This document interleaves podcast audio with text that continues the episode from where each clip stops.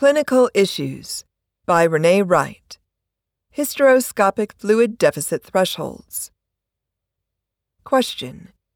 We recently started performing more hysteroscopies at our facility and have had a few patients experience complications related to fluid overload. What are the maximum fluid deficit thresholds for hysteroscopy procedures? Answer. There is no consensus on specific maximum thresholds for fluid distension media in hysteroscopy procedures. Tolerance for fluid absorption and decisions regarding the continuation or termination of a procedure depend on the patient's size, age, comorbidities, and level of health.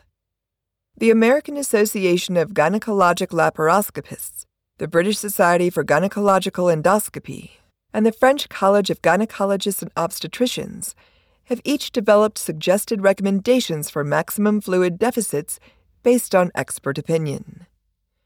For a healthy woman of reproductive age, that is, premenopausal, undergoing hysteroscopy, a maximum fluid deficit of 1,000 milliliters is suggested for hypotonic solutions.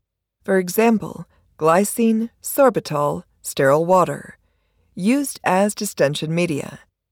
If this deficit is reached, expeditious termination of surgery is recommended. For healthy women of reproductive age undergoing hysteroscopy, a maximum fluid deficit of 2,500 milliliters is suggested for isotonic solutions. For example, 0.9% sodium chloride, lactated Ringer's solution, used as distension media.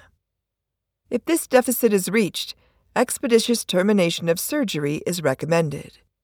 For older adult women, that is, 70 years and older, or women with comorbidities, for example, cardiovascular disease, renal dysfunction, a maximum fluid deficit of 750 milliliters for hypotonic distension media solutions and 1,500 milliliters for isotonic distension media solutions is suggested although these thresholds may need to be reduced depending on the patient's clinical presentation. When using high viscosity distension media, for example, dextran, the maximum infused volume should not exceed 500 milliliters for healthy women of reproductive age and 300 milliliters for older adults or those with comorbidities.